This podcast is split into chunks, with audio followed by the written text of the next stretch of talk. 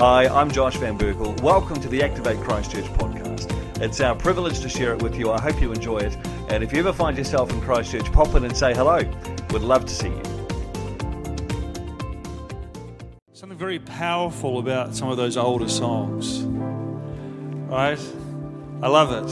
I love that, you know, you look at our band and what's the average age of the guys up here? Like 30. How old are you, Joanne? 21. 21 and we're singing songs that were written before they were all born. I think that's awesome, right? It's a cool mixture of young and old.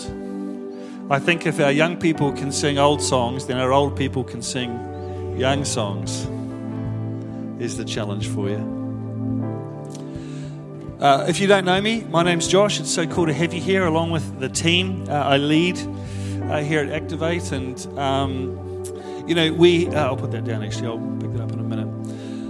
Uh, it's a big Sunday this morning because we're, we're, launching into a new kind of focus, a new season. Um, July, first Sunday in uh, in July, and so you'll remember we kind of kicked off this year with a, a verse, Second Chronicles seven fourteen, where God says, "If my people who are called by my name will humble themselves and pray and seek my face and turn from their wicked ways, and I will hear from heaven." And I will forgive their sins and I will heal their land. And so we kind of launched this year by saying, hey, there's four things that God's asking of us. He's asking for humility, He's asking for prayer, He's asking us to seek His face, and He's asking us to turn from our wicked ways. And we said, well, that's humility, that's prayer, that's intimacy, and it's obedience. And so we spent a term on humility, we spent a term on prayer, and this morning we launch into a term on intimacy. And I love the way that God leads. You know, He'll give me a verse or an idea or a thought, and then He'll just sort of confirm it as we go along. You remember last year we did a, a church fast, a seven day fast, and I thought that I was just picking the date that made the most sense to me. And then after we picked it and kind of launched into it, we discovered that it was the, the launch of the Jewish Holy Year. It was literally that seven day period, which was pretty exciting. And uh, I touched on this a little bit last week, but what I want to do this morning is I just want to read something out to you because I found it encouraging for where we are at. Uh, and then I just want to unpack uh, a little bit Bible story and then maybe leave you with a bit of a challenge um, this morning. So, who was here last Sunday? I, oh, like, like, you guys are so good. One of the things I brag about, just to sidestep for a moment, I brag to other pastors about how consistent this church is with coming to church on Sunday. I say, look, most of the time, most of the people are here. And, and that's actually, this sounds crazy, that's not usual. I'm talking with pastors who are stoked if 50% of their church shows up on a Sunday morning. And I'm like, man, we're like 80, 90% of people that call this place home are here on a Sunday. And that's cool. And it's really helpful for building momentum in the spirit and doing what God wants us to do. So thank you for making Sunday mornings a priority. But I talked last Sunday about a book that Pat had ambushed me with called How to Create a Habitation for God's Glory. And uh, it's a couple of hundred pages long, and I started reading it. I couldn't put it down. I read the whole thing in a day. Uh, and I just found it super encouraging. And I talked last Sunday about how in that book he had referenced another revival um, which featured a guy called Tommy Tenney. I told a little wee story about how Tommy Tenney got up and he was a guest speaking at a church in Texas. And something amazing happened that morning. There was an, a massive move of God that started in that church. And as the pastor of the church, so not Tommy Tenney, but as the pastor got up to share, there was a loud thunderclap, and he was thrown back about 10 feet from the pulpit, and the pulpit fell forward and split into two pieces before it hit the ground, like lightning had struck it. And I was thinking about it during the week, and I was like, well, what was that church doing? Because Tommy Tenney wasn't the pastor. I mean, he's the guy that wrote the book and kind of gets a bit of the credit for it, but he was just the guest speaker. He was just the guy that walked in on a Sunday morning and saw this happen. What was that church doing? And so I thought I'd do a little bit of research, and I just found this very interesting. So if you just bear with me for just a minute, I'll give you the, the bullet points. Right, so in 1989, Richard Heard became the pastor of what was then called Christian Tabernacle in Houston, Texas. It's now called uh, Inspired Church. You can jump onto the website and have a look if you like. Uh, so he was pastoring there for about five years. In early 1994, despite taking very good care of his health, so he's got a lot in common with me, uh, he developed a heart problem. So, not a lot in common with me. I take that back. Uh, which actually turned out to be a blessing in disguise because he was very overworked in the church as can sometimes happen. Um, but because he had this heart issue and he went into hospital and he actually should have died, the, the church kind of went, Well, we need to take a lot of the workload off Richard. We need to kind of free him up a little bit. And so as a result, it released him into spending a lot more devotional time with God. And God began to address a lot of issues that he had in his life in terms of his relationship with him and his identity and, and knowing God. And he kept a journal during that time and over the next few years. And he wrote this.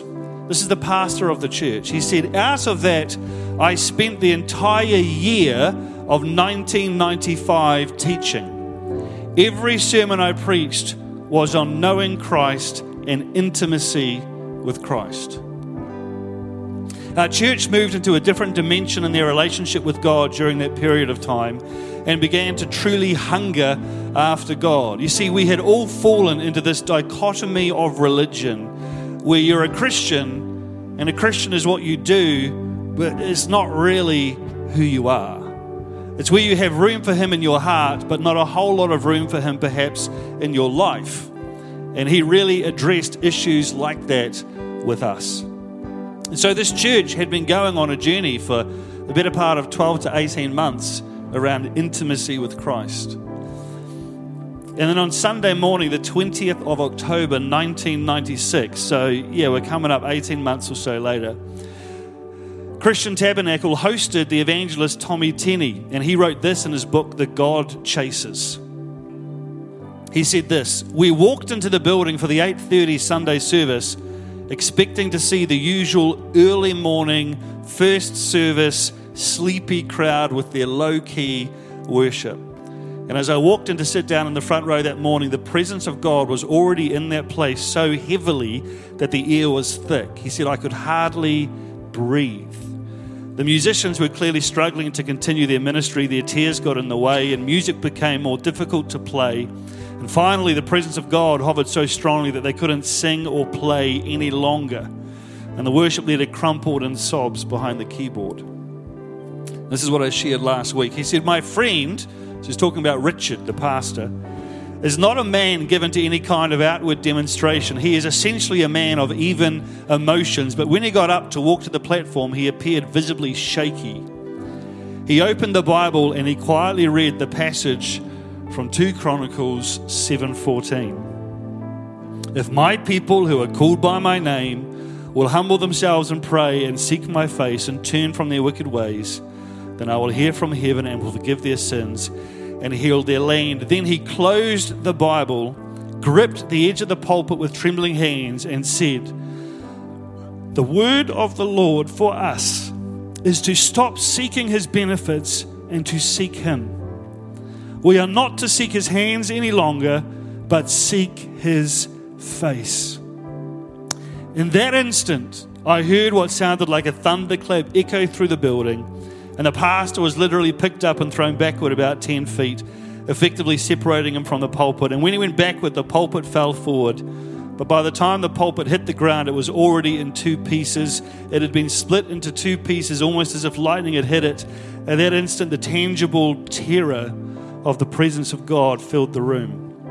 And the book goes on to talk about the fact that this 8:30 a.m. service ran until two o'clock the next morning, and people kept coming and coming because they had multiple services on that day. They kept coming for the next service, and people wouldn't leave.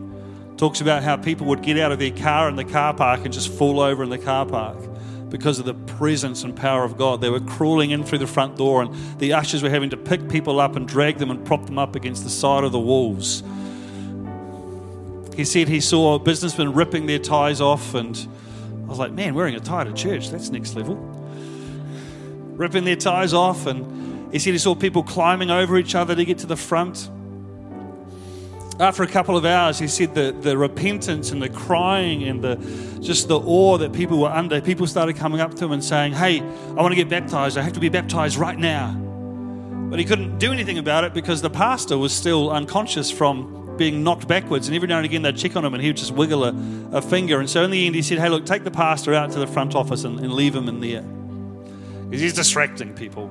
And then he was, he was kind of doing all the work. The pastor just got a free pass. And so when people came up and said, Hey, I want to get baptized, he would send different you know, people out to the office, say, check with the pastor. I'm just the guest speaker. I don't know if I have the authority to start baptizing people in this church. And he said he sent about eight people out, and no one ever came back with an answer. And so in the end, he sent, he grabbed the associate pastor and said, Go find out what's going on. And the associate pastor, when he came back, he said, I opened the door to the office. They're all unconscious in the office. He said, I could go in and ask him, but I don't think I'll come back. And so Tommy said, Well, I just think he'll be okay with it. And so they started baptizing people. They baptized people. They baptized people. And this thing started. It ran for sort of six or seven weeks, you know, every night. And then they realized that they needed a break. And so they took a couple, they took Monday and Tuesday nights off. And they ran this thing from Wednesday to Sunday. And God did, you know, awesome, amazing things, amazing miracles. But what I found so fascinating was that the atmosphere that had been created in the lead up to it was created through pushing into intimacy. And he made the point that the church had developed this unnatural hunger for the things of God, and that hunger was birthed out of intimacy. So I just want to encourage you as we move into this term on intimacy, it's, it's all part of God's plan. He knows exactly what He's doing. We're on the right track. I have no idea what it looks like, but we're on the right track. And I was walking outside my house yesterday up and down my road, and, and I was talking to God about some different things, and He reminded me of a, a Bible story which I just wanted to share with you this morning and maybe just unpack it a, a tiny bit. But it's the story of the rich young ruler and if you want to look it up in your Bible or you're taking notes, you can go to Mark chapter 10. It starts in verse 17. Well, I'm going to paraphrase it for you. Uh, you can also find it in Matthew chapter 19. But as the story goes, you know, it says that Jesus is leaving. He's getting his stuff together. He's about to depart. Both Matthew and Mark agree on this point that Jesus has finished his assignment wherever he is and he's about to leave. He's got his gear together He's probably even on the road heading out of town. He's got his disciples with him. He's got a crowd of people that have probably decided to go with him. And the Bible says that this, this young guy came running up to him and fell on his knees. And he said, Jesus, what do I have to do to get eternal life? And I think it doesn't take a lot of insight to kind of step back and go, well, let's just let's just try and add some details in here. Now the Bible doesn't tell us who he is, doesn't tell us where he's come from. But you can make a couple of assumptions, I think. I, I think it would be safe to say that this young guy has been hanging around Jesus for a while. He's heard him preaching, he's heard him teaching, he's seen the miracles, I mean, this story is in Mark chapter 10 and Mark chapter 8. We've got the story of Jesus feeding the 4,000 people with just a handful of loaves and fish. Very possibly he was there for that. And the more he sees and the more he hears and the more he understands, he goes, I have, I have to have this thing that Jesus is talking about. The kingdom of heaven that he's talking about, this eternal life. I, I have to have it. And then maybe he hears, hey, Jesus is leaving. He's packed his stuff. He's walking out of town. He's on his way to his next assignment. I think he was actually on his way to Jerusalem. And he thinks, God, it's now or never, right? If I don't, if I don't do something now, I'll miss it. And so he comes running to Jesus, and both Matthew and Mark say the same thing. They say he fell to his knees. Like this guy is desperate. He does it in front of everybody. It's out in public. He doesn't care who sees him. Doesn't care who knows him, recognizes him, goes, That's a bit embarrassing. He's on his knees. He says, Jesus, what do I have to do? Just, I'll do anything. Now, if you just froze it right there, and you said to me, Josh, how does this guy's life pan out? I'd say, Well, I bet you it's something awesome. I bet you he ends up doing something amazing for God. Like the passion, the desperation, the hunger for what Jesus has. I bet you he ends up like some ministry. I bet you he writes some books in the Bible like, this guy sounds awesome. And then both Matthew and Mark record the next bit a little bit differently, but essentially Jesus and this young guy have a little bit of a tete-a-tete, a quick wee conversation, which I won't go into this morning, but it's fascinating all on its own. But at the end of it, Jesus looks at him and he answers his question. It's one of the very rare times in the Bible where someone asks Jesus a question and he actually answers it. And I like the way the NIV puts it because the NIV says that Jesus looked at him and he loved him. And then he says something which was very difficult for the young guy to hear. He gives him some truth. And, you know, one of the things that we need to understand is that uh, love and truth are two sides of the same coin. Right? You can't love someone and not speak truth into their life. It's one of the things that the world has completely lost their mind over the world has decided that if you tell someone the truth, if you speak truth to someone, that means you don't love them, which is not true. The truth is that you can't love someone and not speak truth into their life. If you see someone making a bad decision, if you see someone destroying their life, if you see someone going down the wrong way, love says you have to confront that. You have to tell the truth. And that's what Jesus does here. But I think also, in the same way that you can't have love without truth, you should never communicate truth without love. So Jesus looked at him and he loved him. And if we might say that sometimes the world, or a lot of the time, the world has separated truth and love out, sometimes the church is known for speaking the truth but not being overly loving. Jesus is our example in this. He does both perfectly.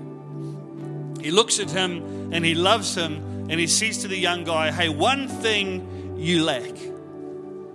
You want to know how to get eternal life? You want to know how to do relationship with me? You want to go deep with me? You want to be a disciple of mine? You want to travel with me, journey with me? You want our lives to intertwine? Here's what I need you to do. He says, I need you to go and sell everything you've got your home, your land, everything.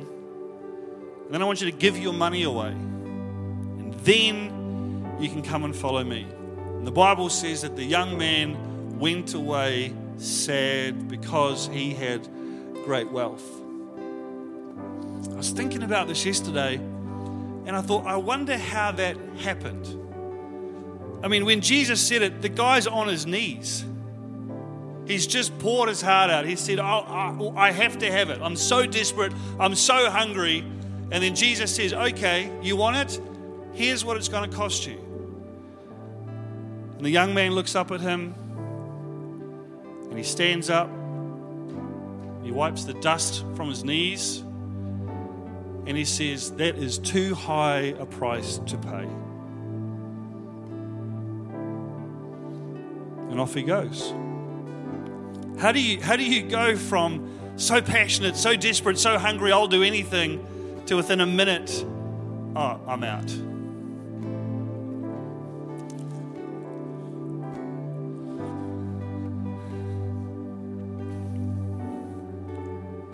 Think the challenge for us in that story is that we can figuratively or even literally be on our knees begging, I'm so desperate, I'll do anything, God, I'll do anything. And then God says, okay, this is what it's going to cost. And we go, oh, actually, changed my mind.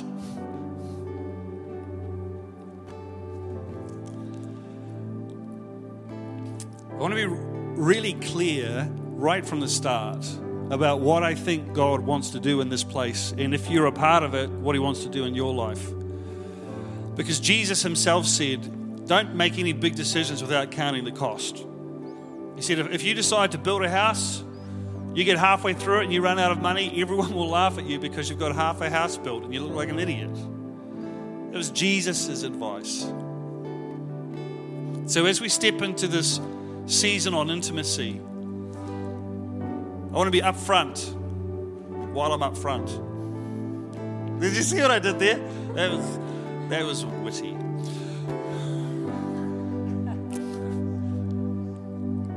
this is what I feel like God's saying. He says, Look, I, I'm inviting you guys, I'm inviting each of you into a greater level of intimacy with me. I'm inviting you into a, a depth of relationship with me that you have not experienced before. And there is going to be a grace released in this place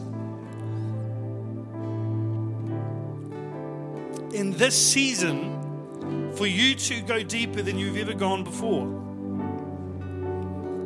But at the same time, I want you to understand it's not free. Salvation is free. Jesus dying on the cross for us was free. You can't earn that, right? That's grace. But going deep with Him costs you something. And the more I've talked with him about what he's got planned for us over this time, the more uncomfortable I get because the more he reveals to me that, Josh, there is stuff in your life, there's stuff in all of our lives that you have to deal with.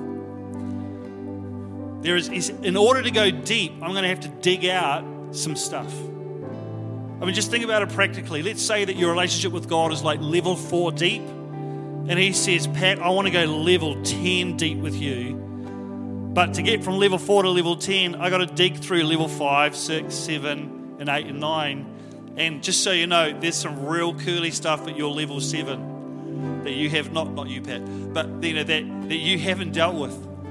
There's some anxiety, there's some fear, there's some trauma, there's all sorts of things. God was talking to me just a couple of weeks ago about something in, in my life, and, uh, and He said, You need to deal with that because what I'm calling you into, and by extension the church, you can't you can't step into that while you've got this issue. You need to deal with that. And I said, I don't know how to deal with that. And he said, Go and see this person and ask them to pray with you through it. All right then. So I went and saw someone. I felt very silly because I was like, I don't know if this is a, even a thing. But I, I said, I, I said, I'm here because I feel like this is what God said. And he said, Yep, he said, very often when God has a new level for someone to step into, He will highlight the things that are going to stop that from happening. And it was uncomfortable and it was embarrassing and it was awkward and it would have been much easier to just go, No, thanks, God, I like you at level three. That's fine. So over the next few weeks, like we have literally have got nothing concrete planned because I talked to God about planning it. He said, dude, don't plan intimacy. That's not romantic. I think the way that he put it was he said, the more you plan intimacy, the more you ruin the date. I mean, who's ever been out on a date with someone that they love, that they're trying to build intimacy with, and they're like, it's 7.15, now we need to go here. It's 7.25, now we need to go here. These are the list of topics for conversation at our date. Like, you'd just be like, ugh, get me out of this. Right, so we've got a very loose plan We'll be here on Sunday at 10. We'll have worship music playing, and, and we're just going to let God deal with the things that He wants to deal with. But I want to warn you up front I think there is the potential for it to be a little bit painful. I expect there'll be tears. I expect that there'll be a huge part of you that does not want to respond at various times. That applies to other people, but not to me. And I just want to encourage you to go on the journey with Him. Because I do genuinely believe that what He has for us in this season, in this place, is unique and special. Is that cool?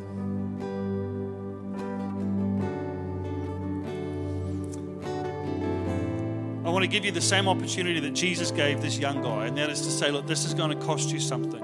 I can, I can point, and I'll finish with this, and, and maybe we'll just do a, a little bit more of a song just to kind of wrap things up. But I can point to the place on my road outside my house where a number of years ago I was walking and I heard God say, clear as day, just inside my heart, He said, Josh, when was the last time you did something for me that cost you something? And I remember I stopped walking. I said, What do you mean? He said, What do you think of me? When was the last time you did something that cost you something for me. I had to really think back, and I'm embarrassed to say I had to go back quite a while before I found what I consider to be an authentic example of me doing something for God that cost me something, whether it cost energy, whether it cost pride, whether it cost you know other people's opinions of you, whether it cost money. I want to be clear if you want to go deep with Him, it will cost you something.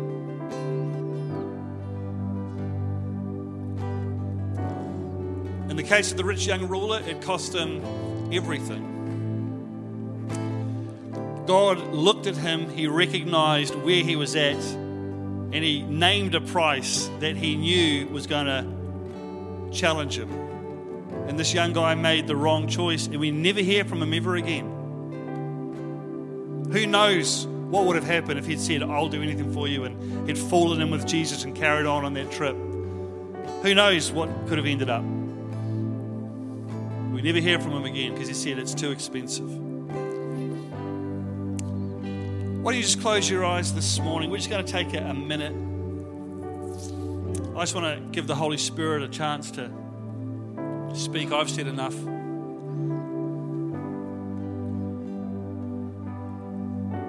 Just going to let the music keep playing. And what I want you to do is, I want you to just, I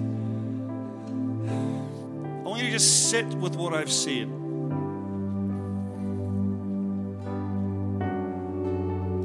And I want you to make a decision in your heart, in conjunction with the Holy Spirit who's here right now. Am I prepared to pay the price to go deep with you?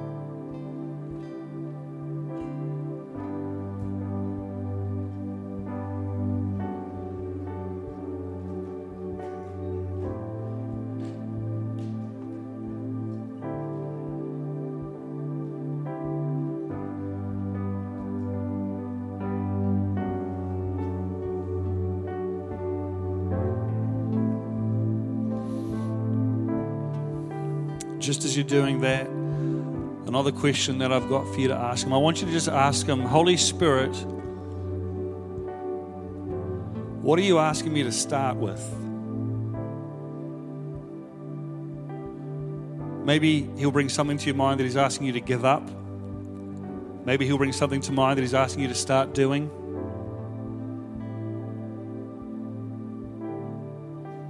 But just right now, Holy Spirit, what do you want me to start with?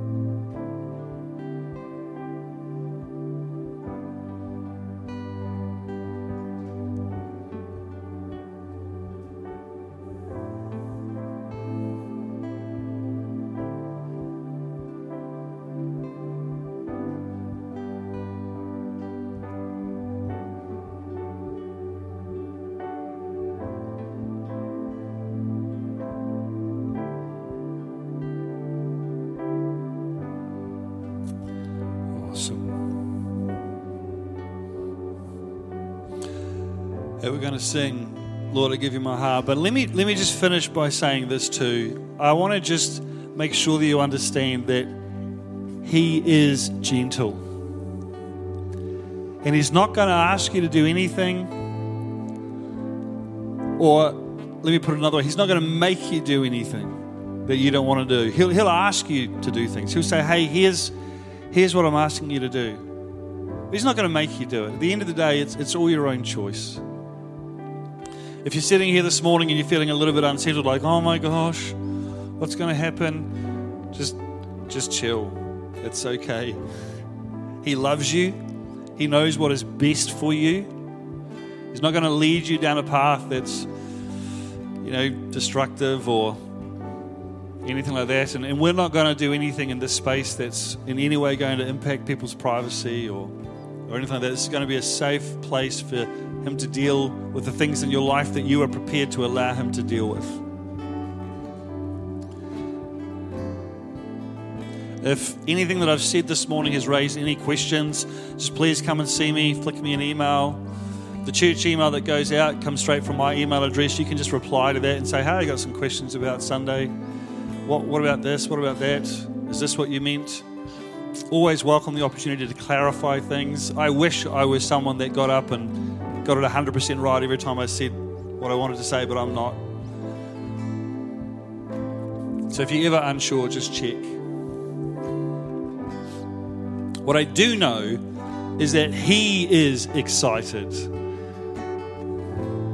He's excited about going deeper with every single one of you. He's got plans, He's got purposes. There are things about your life that you don't even know yet. Things about your destiny that He's calling you to, you haven't even discovered yet. I don't care how old you are.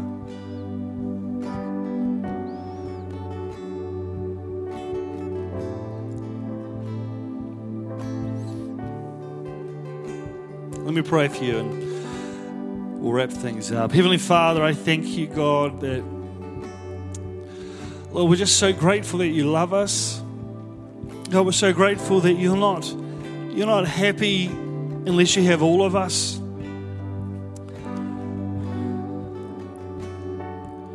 God, you, you take whatever we give you and, and you love that much, but God, there's so much more so much more of our life that we could do with you, God. So much more dreaming we could do with you, Lord. There's so much more that you have for us, Father. And, and I thank you, Lord, that you are so patient and so kind. Lord, you've been waiting in some cases for years, for decades even, for us to recognize the truth that you have nothing but love for us that we are your sons, we are your daughters. God, that we can open up every single part of our life to you, God. And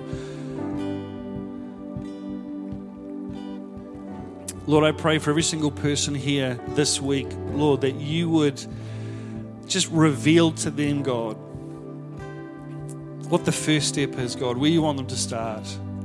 God, I pray, as I pray for myself, I pray for every single person here that you would stir up a hunger for you. Lord, a passion for you, Lord, a desire for you that cannot be satiated.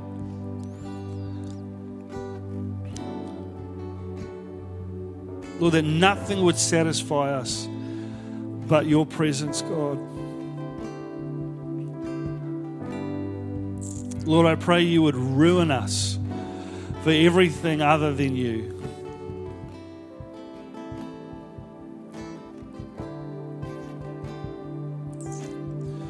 Jesus' name. Amen.